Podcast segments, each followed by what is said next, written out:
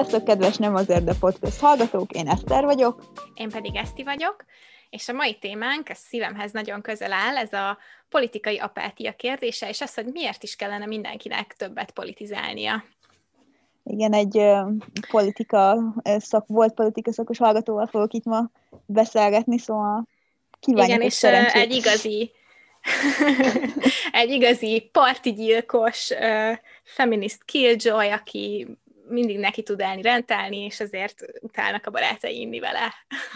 én nem utálok, én csak félek tőled. Az más, az hát más. tök jó. Tök jó.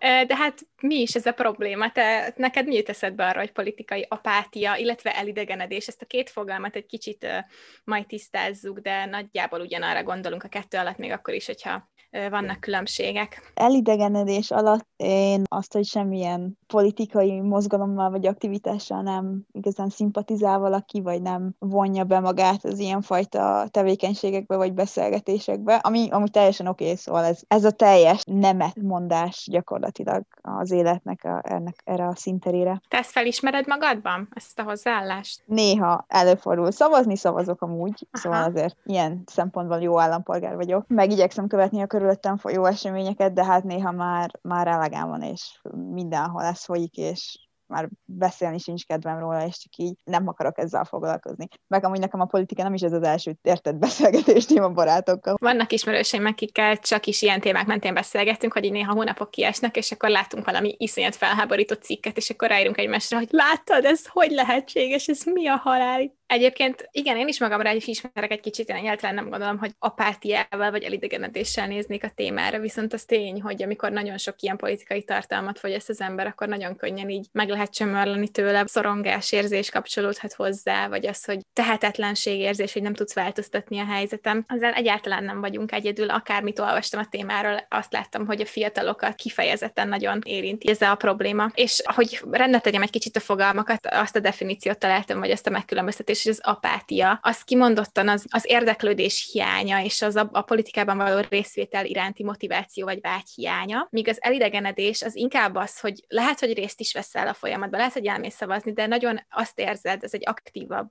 érzés, hogy el vagy távolodva a politikai döntéshozástól, el vagy távolodva a kormánytól, úgy érzed, hogy a tetteidnek nincs következménye, hogy a, a politikai szereplők nem reprezentálnak téged. Szóval szorosan összekapcsolódik, csak egy kis különbség van a kettő között. Visszautalnék arra, amikor azt mondtad, hogy sokszor okoz mondjuk aggodalmat, Igen. Így, így a politika. Szóval van egy ilyen political anxiety. Szóval ez egy létező jelenség, ugyanúgy, mint mondjuk a környezetvédelemnél, hogy, hogy tökre úgy érzed, hogy te csak egy csöpp vagy a tengerben, és hogy igazából nem is számít a véleményed, meg akkor minek is csinálod. És sokszor ez a aggódás, meg szorongás is tud apatikussá tenni valakit így a politika felé. Kutatások alapján ez főleg amúgy a 20-as éveiben járó emberekre jellemző a legjobban, de hát amúgy nyilván amúgy ezt tökre megértem, mert néha én is szorongok, hogyha tudod, megnézed a híreket, hogy úristen, már megint mi mhm. történt, és nem csak mondjuk országos szinten mondjuk, ami itt folyik ugye Magyarországon, az egy vicc, szóval esküszöm, néha sírva tudok fakadni a, az itthoni híreken, de, de mondjuk megnézed globális szinten is, mert mondjuk nem hát... tudom,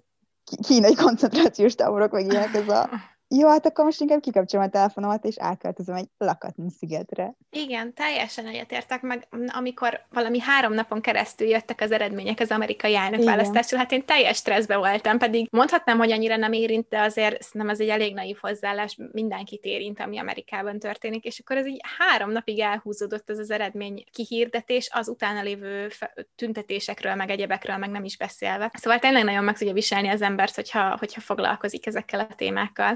Igen, amúgy azt, ami neked volt, ezt úgy hívják, hogy election stress disorder. Szóval Aj, direkt a, a választások stresszét vonja figyelembe, szóval már arra is van uh, hivatalos név, meg... Igen, szóval minden kis kutatásom arra összpontosult, hogy ez a probléma ez azért fontos, mert a politikai részvételt, például a szavazási hajlandóságot tudja lecsökkenteni, kifejezetten a fiatalok körében, illetve ami még szerintem érdekes, ezt egy feminista kurzusom során hallottam először erről a gondolatról, a, a női kvóták kapcsán, de teljesen teljesen ide is kapcsolódik, political disengagementnek a, az elmélete, ami azt mondja, hogy ha valaki ö, nem látja magát, saját magát reprezentálva, vagy, vagy nem ismeri fel magát a politikai elitben, meg a politikai döntéshozókban, akkor ö, teljesen elidegenedik és disengage a politikai folyamatoktól. Úgyhogy ezért is lehetséges, hogy ugye a nők, akik kisebb számba vannak, a, a magyar parlamentből kiindulva nagyon fehér, nagyon cishetero, tehát kisebbségi csoportok is nem látják magukat ezekben a szervekben, ezért így eltávolodnak tőle, és úgymond újra teremti magát ez a folyamat, hogy nem látják magukat, akkor utána nem is fognak szavazni, és ezért nem is fognak indulni szavazásokon, és nem is fognak bekerülni, hogy esetleg a következő generáció már lássa magát. Igen, ez egy Tehát kör. igen, nagyon ördögi kör. ja, de hát tényleg abszolút, tehát ez beszűkíti a piacot, vagy nem is tudod, hogy azért történik, mert alapból tök a politikai piac, mármint, hogy úgy értem, hogy kevés emberből lehet választani, vagy hogy a kevés emberből választás lehetősége abból adódik, hogy nem szavaznak az emberek, szóval... Ráadásul hiába látjuk, hogy ez mindenhol probléma, ez az USA-ban is előfordul, Nagy-Britániában, stb. De azért főleg Magyarországon, ahol van egy, hát egy kommunista diktatúrának az emléke, meg, meg a saját történelmi kontextusunk, ez úgy érzem, hogy még inkább felerősíti a politikától való távolságtartást, hiszen úgy megtanultuk töréből, ezért ezt már elmondom, hogy emlékszünk, mert mi, mi már hála Istennek nem emlékszünk, de a Kádár korszaknak volt egy ilyen kompromisszuma, hogy te egy nagyon zavartalan, kényelmes kis magánéletet folytathattál, hogyha azt elfogadtad, hogy a politikai szférában nem avatkozol vele. És akkor a, most így az olvasmányaim alapján ez azzal járt, hogy először volt egy ilyen politikai infantilizmus, úgy hívják igazából az a felfogás, hogy az emberek hittek abban, hogy jó van, hát a politikusok azok egy külön csoport, ők, ők majd tudnak nekünk jó döntéseket hozni, anélkül, hogy beleszólnánk. Elég gyorsan kiderült, hogy ez nem így van. Ezt a hozzáállást nagyon gyorsan felváltotta egy, egy cinizmus és egy teljes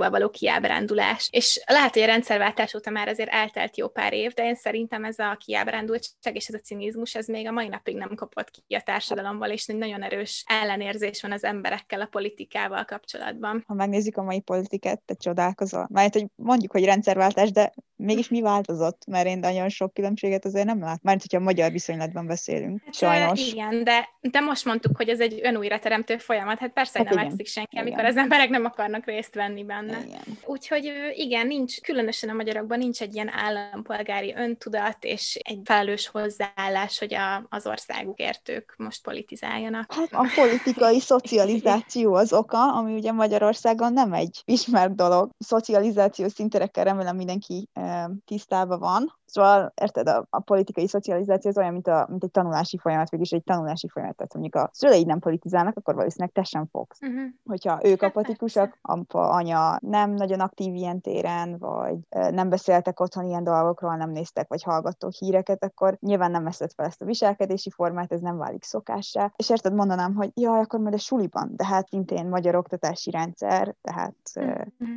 én, én társadalomismeret órán tanultam meg amúgy, hogy hogy működnek az önkormányzatok, meg hogy működik Magyarországon a szavazás. Ez talán 11-es voltam, és az is egy fakultatív tárgy volt, tehát alapból ezt nem tanítják sehol. Még töriből se tanították szerintem. Vagy Egyébként ez nekem furcsa. Nekünk nagyon jó tanáraim voltak, akik nagyon kritikus hozzáállásra és, és gondolkodásra tanítottak, én úgy éreztem, és természetesen esett szó ilyenekről mindig töri órán is, meg, meg egyébként is, de társadalomismeret volt az, ahol a gyakorlati részét ezt megtanultuk, de nekünk az nem volt választható, kötelező tantárgy volt. Te egy évvel később voltál, igen, tehát egy évvel vagy fiatalabb, akkor egy, egy, egy, egy év alatt megváltoztathatták ezt?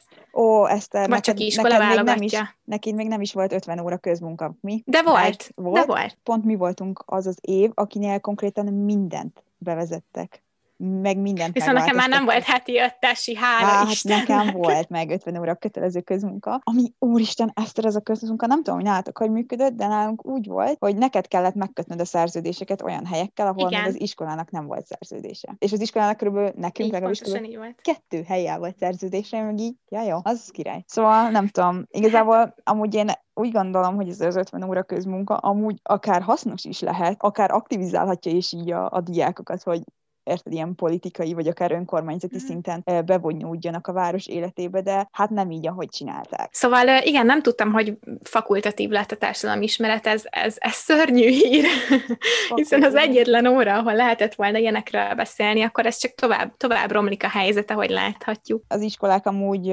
tehát lehetnének ilyen, ilyen téren hasznosabbak, de a mai kormány nem is nagyon akarja, hogy te beledugd itt az orrodat a, a dolgaikba, szóval szerintem csak egyre nehezítik az iskolák helyzeteit, meg a politikai életbe való belátást is. Ó, nem, nem, nem. Ó, hát egy inaktív, egy politikával nem foglalkozó Magyarország az a legjobb a jelenleg hát hatalmon lévő pártnak, hiszen ő a saját bázisát nagyon jól tudja aktivizálni, ha arról van szó. A más meg nem megy el szavazni, mert úgy se tud változtatni, azt érzi, hogy úgy sincs értelme szavazni, ez, ez tökéletes a jelenlegi berendezkedés számára. És ezért vagyok én tehetetlen és dühös, mert ez így nem jó és nem helyes. Abszolút, abszolút egyetértek. De már nem, én úgy vagyok hogy már annyira bosszantó, és már annyira nem tudsz valamit csinálni, hogy már így egyszerűen így elengedtem ezt a dolgot. Tudom, hogy ez nagyon rosszul hangzik. Beszélgetésünk témáját éppen demonstrálod. Tehát visszatekintve arra, amit mondtál, hogy különböző szintereken szocializálódunk, és a politikát is így tanuljuk, illetve azt, hogy fontos-e ez a téma vagy sem. Hát nem tudok nem arra gondolni, hogy milyen osztálykülönbségek vannak a társadalomban, és hogy mennyire befolyásolja az, hogy te mennyire vagy tudatos és politikával foglalkozó személy az, hogy milyen háttérből indulsz. Ami még jobban csak elmélyíti igazából a társadalmi különbségeket. Mint szülők is mennyire fontosak amúgy bármilyen tanulási folyamatban, mint mondjuk a politikai tanulás folyamatában is, és ez hozzájárul a, a társadalmi gazdasági helyzetük is, ilyen nagy fogalmakat, fogalmakkal dobálozom. Mondjuk azt, hogy Pistike bekerül a körzeti általános iskolájába 7 évesen, ami amúgy egy szariskola, mert mondjuk azt, hogy egy kisebbségben lév faluban, faluból jön Pistike, és bekerül egy falusi általános iskolába,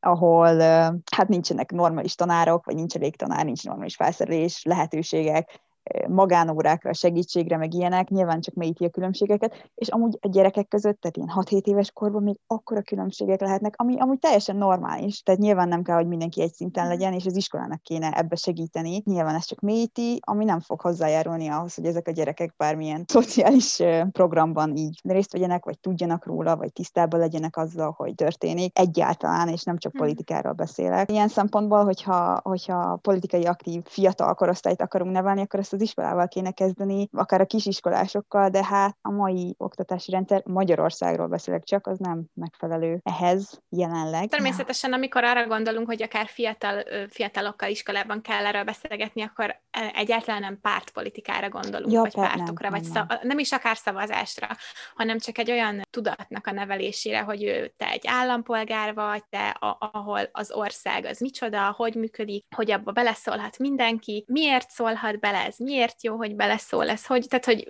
nyilván mindenkinek a saját korosztályának megfelelően kell erről beszélgetni, a lényeg az, hogy, hogy legyen beszélgetve, mert ez tök jó lenne.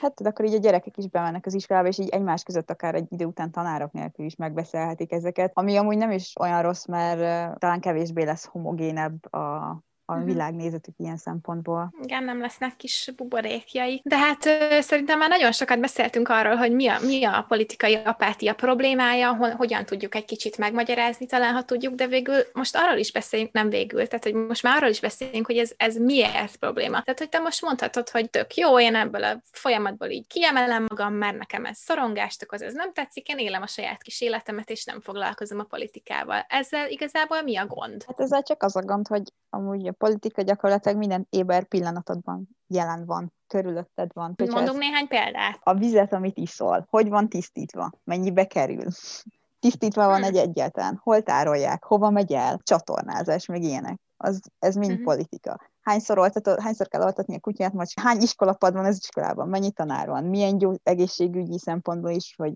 milyen gyógyszerek vannak elérhetőek. Például képzeld el, 2017-ben nem volt Magyarországon gyerekeknek epilepsziás gyógyszer nem volt elérhető. Szóval külföldről lehetett hozatni, de hogy így nem volt elérhető. Igen, Igen, pontosan, illetve utak minősége, kátyukat befedik el, ki tud-e menni a mentő a kis faluba, ahol laksz, jár-e busz, hogy tudjál menni dolgozni, mennyit ér a fizetésed, mennyibe kerül a boltban a kenyér, mit, mit tudom én, az egészségügyben ellátnak-e, vagy várólista van-e, vagy fizetni kell ért, ö, hogy bedobjak ide egy ilyen vitatémát. Ö, házasságjogok, ha te a saját nemedbe vagy szerelmes, akkor elveheted-e a párodat. Ha te transznemű vagy, akkor segít az állam abban, hogy átalak, nem, nem, nem teszem a magyar szó a transitionre. Az életednek nagyon sok aspektusát befolyásolja a politika, és nem csak akkor, hogyha te más vagy, akár szexualitás, vagy akár más téren, de, de te, mi, mindennapi életünkbe beleszól. Amúgy én nem vagyok benne biztos, hogy ez így, ennek így kéne működnie. Politikának ennyire bele kéne épülnie a mindennapi életünkbe. Szerintem meg az kéne, hogy a fejünkben a politika ne egy rossz szó legyen, meg ne ez a sok negatív mm. konnotáció legyen, hanem ez egy úgymond tárgyilagosan és objektíven működő rendszer legyen az, hogy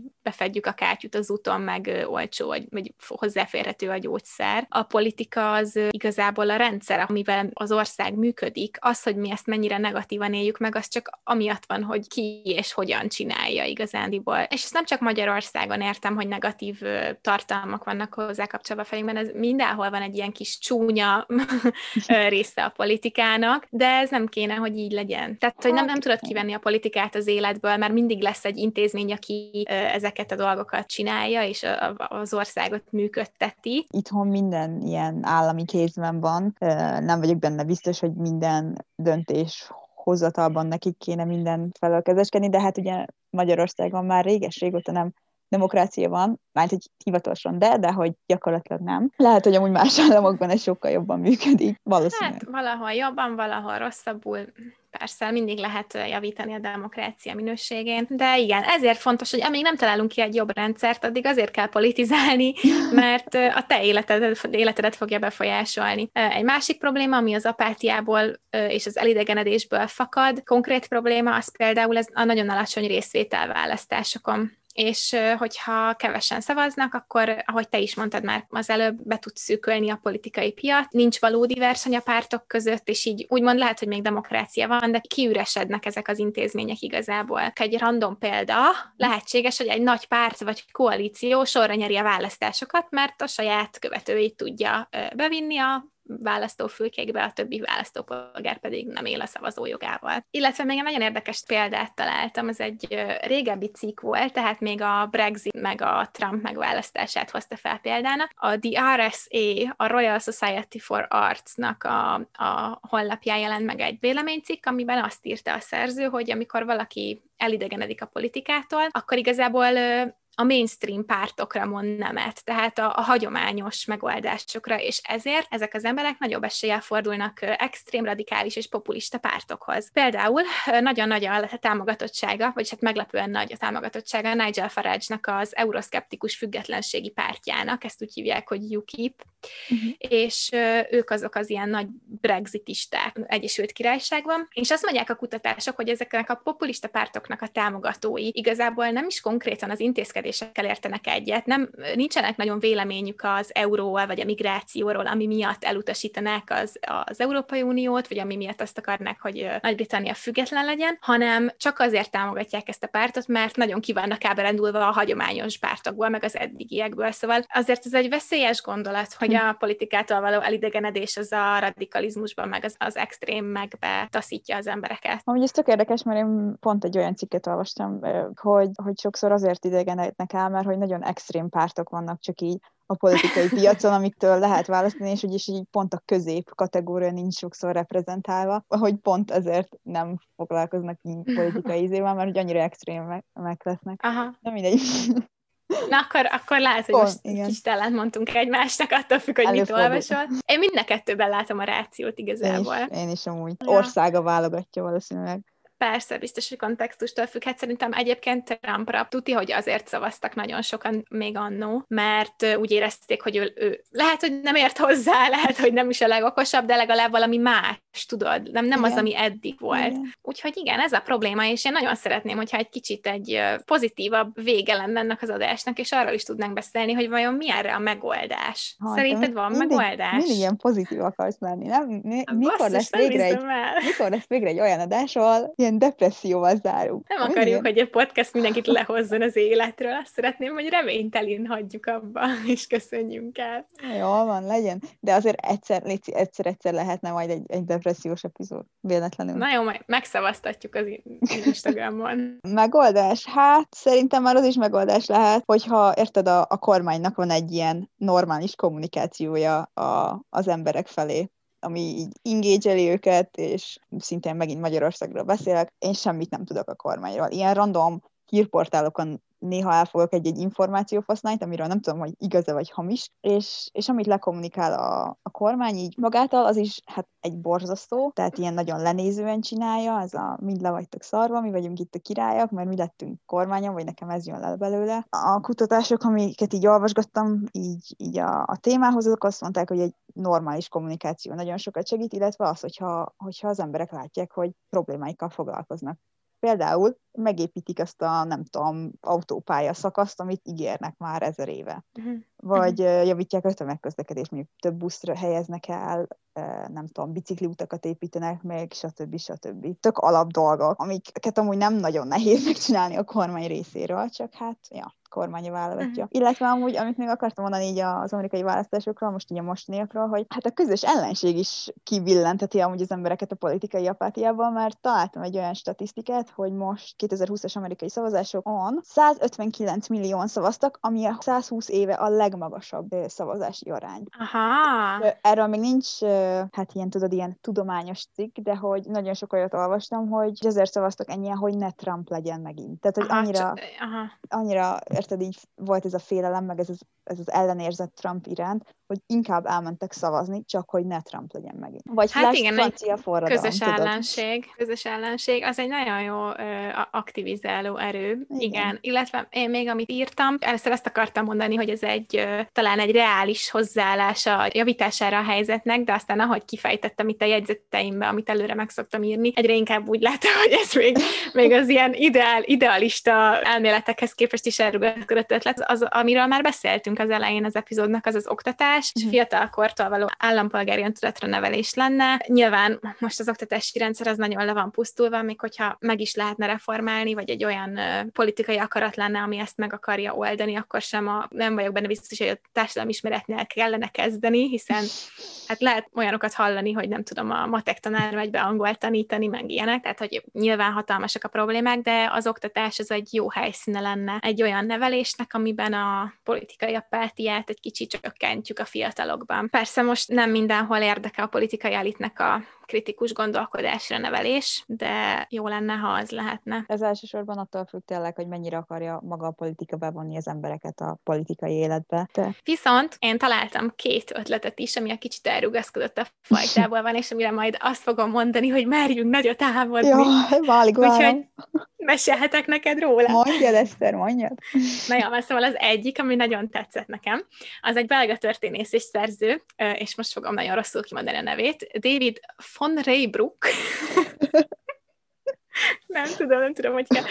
Szóval ennek a ennek a Dávidnak van egy könyve, az a cím, hogy Against Elections, The Case for Democracy, amiben ő egy olyan politikai rendszert vizionál, ahol nincsenek választások. Tehát azt mondja, hogy az emberek hibásan összekötik a demokráciát a választással, de igazándiból a demokráciának a lényeg az az, hogy az emberek uralkodnak, úgymond, és egy olyan rendszert képzel el, ahol a képviselőket az összes választópolgárból, tehát felnőtt, nagykorú, stb. kisorsolják random. Tényleg véletlenszerűen egyszerűen kisorsolják, hogy ki lesz az az X darab képviselő, aki egy X ideig a parlamentben dolgozik, úgy, mint ahogy mondjuk az esküdtek vannak az USA-ban és a Nagy-Britanniában, kormányoznak, meg ők ö, csinálják a politikát addig, az, addig a nem tudom, pár évig, mondjuk két évig, négy évig, ilyesmi. És ezt úgy, úgy hívják, hogy deliberatív demokrácia, amikor ö, teljesen a az embereknek a, a nyílt tanácskozásán és a nyilvános vitákon múlik, és nem ilyen pártpolitikai érdek, uh-huh. meg nem lobby tevékenység dönti el, hogy mi legyen a helyzet, hanem hogy az emberek igazából józan paraszti észre összeülnek, meg, megbeszélik, és aki a legmeggyőzőbb érvet mondja, végül amellett döntenek.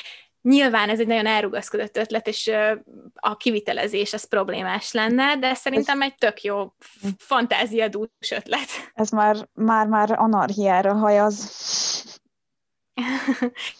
Egyébként annyira nem lehetetlen, egy, volt a történelem során példa erre, ezt a, ezt a véletlenszerű kisorsolást, ezt úgy hívják, hogy sortition, uh-huh. és volt rá ö, példa mondjuk Firenzében a 14-15. században, ahol mondjuk jelöltek közül random sorsolták ki, aki megkapja a pozíciót, vagy Svájcban.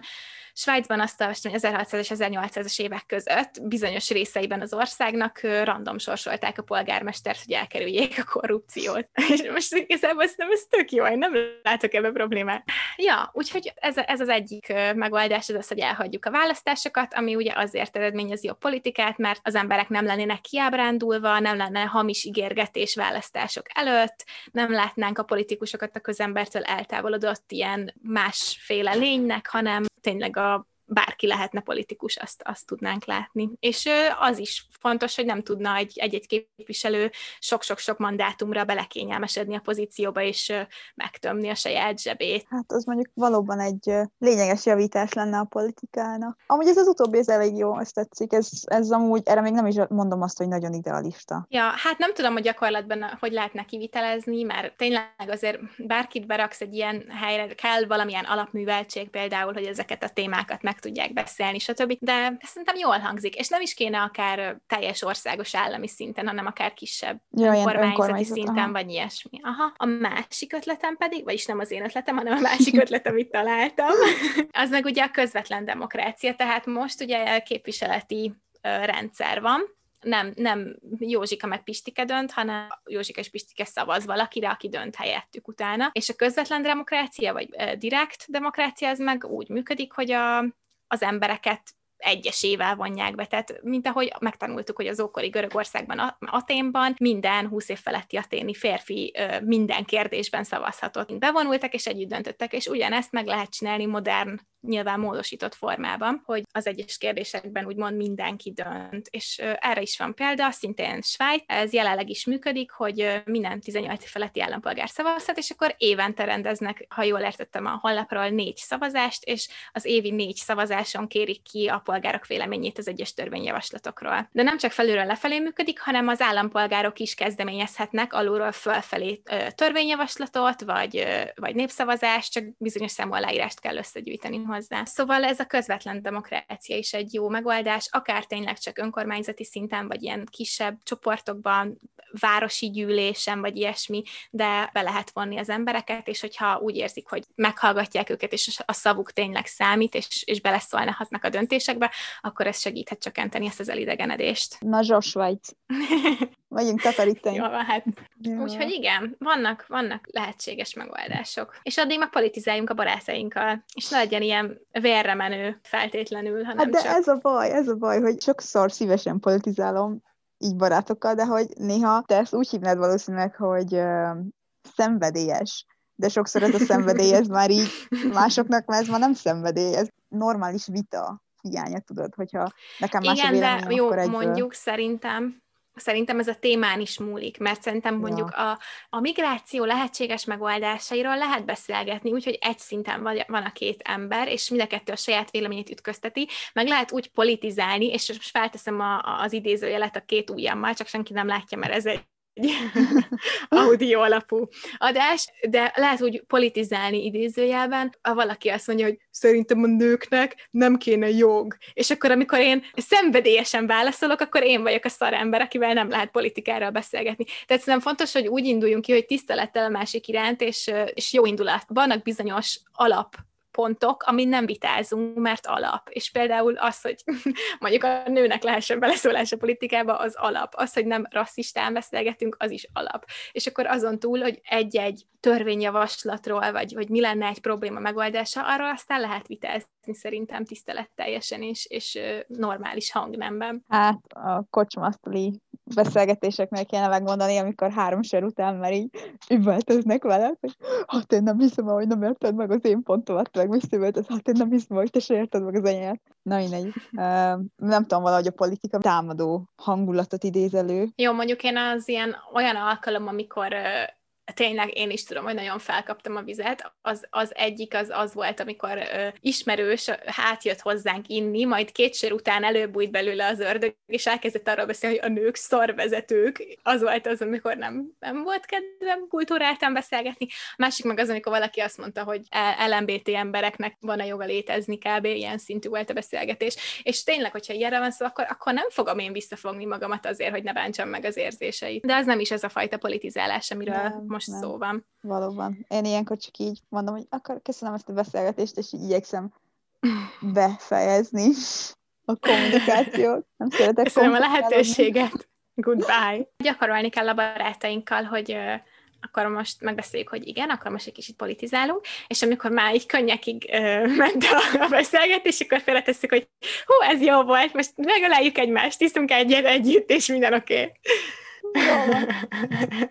Tudod, ilyen, mint ez...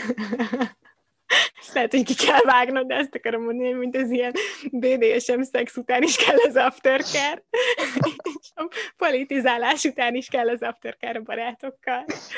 Hogy azért még szeretlek. Hát mi már gyakoroljuk, ugye? Mondanám a hallgatóknak, hogy volt olyan adás, hogy felvettük, elköszöntünk, és utána ráírtam az Eszterre, hogy ugye nem haragszol. Azt mondom, az pont a, a millió, a megegyik a milliárdosok Andrész Igen. Nem haragudtam, amúgy nem. Kicsit sírt, nem, amúgy nem sírtam. Azt írta valaki, hogy szeretné, ha több véleményütköztetés lenne, de én meg nem szeretném, mert ezt nem bírom az ki. Olyan fárasztó amúgy érzelmileg. Sajnálom, most sem volt nagyon véleményütköztetés. Túlságosan egyetértünk. Sajnos. Úgyhogy így egy kicsit megpróbáltuk felvázolni a problémát, megbeszélni, hogy ez, ez miért is probléma, és hogyan lehetne megoldani. Nyilván azért limitált, hogy mennyi mindent találunk a neten, meg mennyi minden jut eszünkbe nekünk. Hogyha van ötletetek, hogy uh, mi, mi lehet erre a megoldás, úgyhogy ha ti észrevettétek, hogy uh, apátiába estek, és valami kimozdított onnan, akkor ne habozzatok, írjátok meg nekünk, mert nagyon kíváncsiak vagyunk rá. Igen. Ez úgy hangzott, mint a nagyon kíváncsi Ez úgy hangzott, hogy majd az Eszter elintézi. Eszter már elfáradt. Tényleg nagyon kíváncsiak vagyunk rá. Van nekünk egy Instagram oldalunk, a Nem azért podcast, ahol lehet nekünk üzenetet írni, lehet a témákról mindig kérdéseket megválaszolni, szavazni. Van egy honlapunk, nem azért podcast.com, ahol a kapcsolatfülön várjuk az e-mailjeitek és iratkozzatok fel, lájkoljátok, like, like, csillag, stb., amit csak lehet. Igen, és köszönjük, hogy ma is minket hallgattatok. Na csá! Sziasztok! Sziasztok! Sziasztok!